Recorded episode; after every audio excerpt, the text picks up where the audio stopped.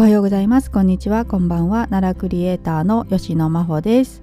え今日はですね、にがつみっか節分ということで、まあ、節分のねお話ししてもいいかなとちょっと思ったんですけれども、まあ、過去にねやってるかなというのもあって、えー、また違う話をしていこうかと思ったんですけれども、まあ、とりあえずねあのツイッターには節分のね過去に書いたよんコマ漫画を今日はツイートをしておきました。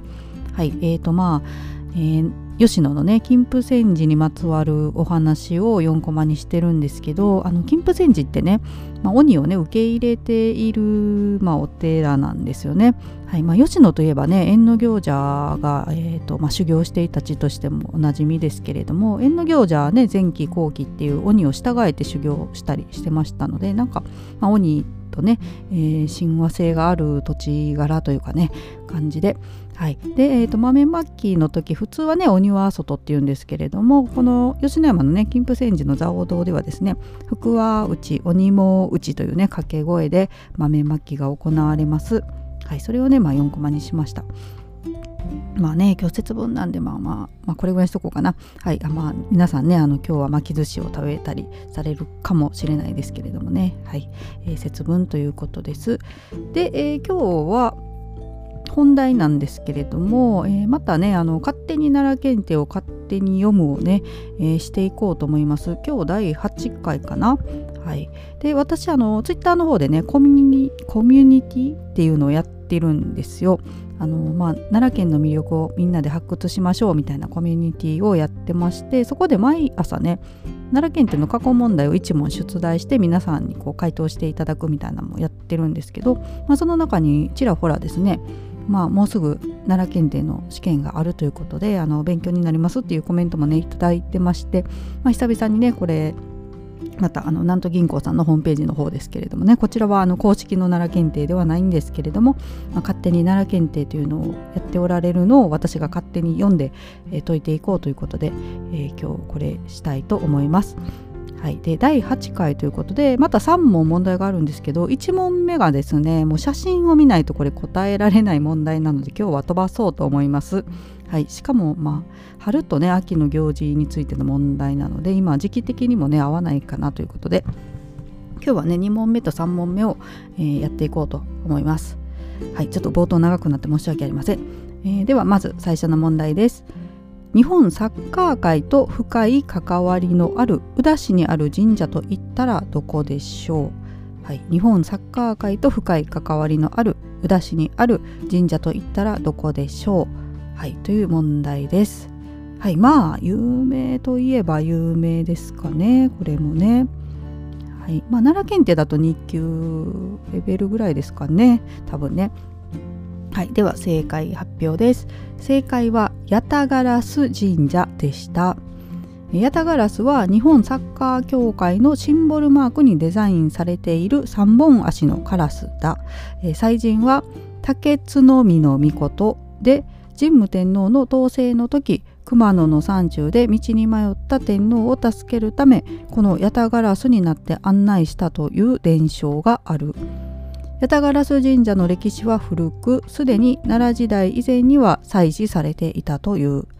ところでこの三本足のカラスの伝承は中国に起源をたどることができる。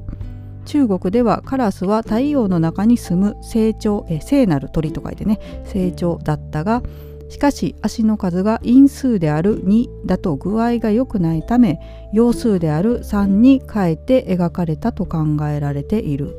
ちなみに日本サッカー協会は八咫烏をしょうわろくねんから協会のシンボルとして採用している。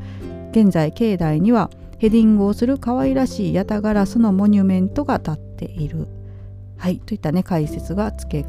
加えられておりますが、私もいっかいだけね八咫烏神社行ったことがありますし、もしかしたら過去の配信でも話してるかもしれないですね。これ確かね日本サッカー協会の会長さんかな当時のがなんか熊野、熊野出身和歌山のね、えー、で、まあ、その関係で八咫烏にしたとかだったと思いますが記憶が曖昧なので間違ってたらすみません。はい、まあ、サッカーね盛り上がってるということで、まあ、奈良クラブさんもねあの今年 ジェイスリー に上がって、えー、これからね戦いされていきますけれども、奈良もねサッカーでまた盛り上がると思いますので、こちらの神社にも注目がまた集まるかもということでね、はい、八咫烏神社でした。はい、続いて、えー、これまあさん問目なんですけど、今日はに問ということで最後の問題です。えー、新古今和歌集や三歌集で知られ、吉野に暮らしたこともある歌人とは一体誰のことでしょう。新古今和歌集や三歌集で知られ、吉野に暮らしたこともある歌人とは一体誰のことでしょう。はい、といった問題です。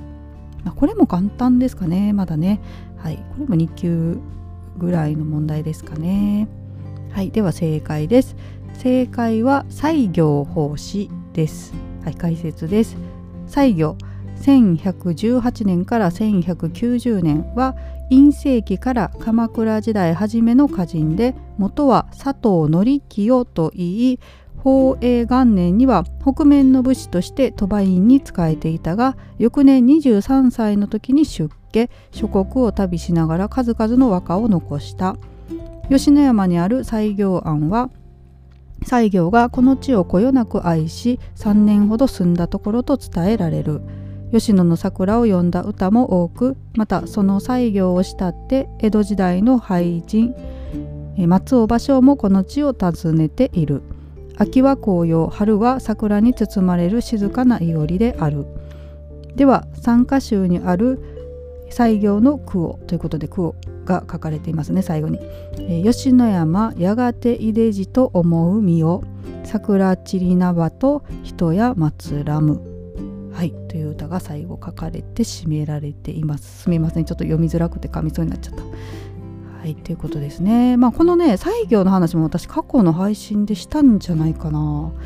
ごめんなさい、スタンド エフエム ではしてないかもしれないですね。ポッドキャストの方だけで話したかもしれないですけど、なんか西行の人生みたいな話した記憶があります。はい、はい、というわけでえ今日はですねに問ね、勝手に奈良検定を勝手に読むをやってみました。はい、でまあちょっともうちょっとだけねお話ししようかと思うんですけれども、今日まあ節分のイベントありますよね。あとまあ今ね奈良の話題ということで、えー、と奈良ルリエねもうすぐ始まりますよね。はい、まだちょっと先ですけどね、にがつようかからにがつじゅうよっかまでということで、またあの夜ねライトアップされますし、イベントもねいろいろとあると思いますが、はい、またあのねあのフードコートとかも出ますよね多分ね。はい、ルリエマーケットっていうのがあるみたいですね。あとあのいつものね幸せココアの販売があったりとか、提灯のね販売もあったり、あと七夕じゃない、えーと冬七夕ロードっていうのがねあって、願いの花短冊っていうのをねかけるのも、えー、行われてますね。はい、これあの奈良春日ごめんなさい奈良春日の国際フォーラム伊良賀さんのね、えー、能楽ホール前ということで、いつもの場所ですねこれもね。はいといった、えー、といろいろと行事もありますので、気になる方はねまた調べていただいて、あのお寺もねいろんなところでライトアップされてますしね。はい、であとね今日春日大社さん確かあの灯籠のライ、ライトアップじゃない点灯、えー、節分の日されるんじゃなかったかなと思うんですけどね、とかあって、今日ね節分なんでいろんなところで今日は行事あると思いますけれどもね、とかですね。まあ昨日ちょっとニュースで気になったというか、えー、あって引っかかったやつはですね、あの笑い飯さんがねマクドナルドの新 シーエム に出演されるっていうことでニュースになってたんですけど、はいえーとねなんかアジアの晩飯っていう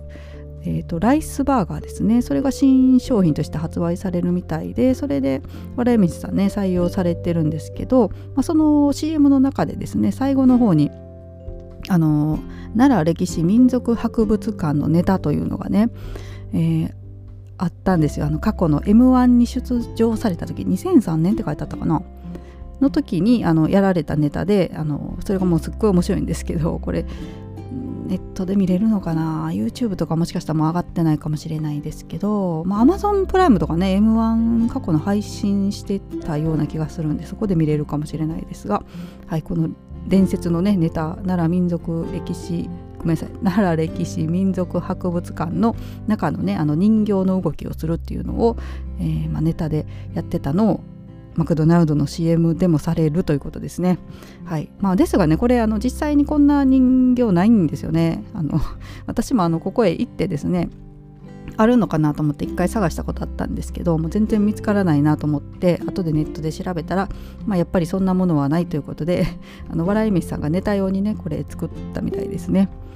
はいまあ、そういったニュースが昨日ありましたね。まあそんな感じかな。他にもいろいろとあるかもしれないけど、はいまあ、まあまたあの気になる話題などありましたらですねこちらでお話ししていこうと思っております。明日明後日はねちょっと配信どうなるかわかんないんですけどね。はいまあ、明日配信できたらしたいなと思ってるんですけどちょっとまた私奈良にね来月じゃない今月だもん、えー、しばらく帰りますのでその期間は配信が止まるかもしれませんがまたあの再開しますので、はい、引き続きよろしくお願いします。それでは今日も最後まで聞いてくださいましてありがとうございました。ではまたさようなら。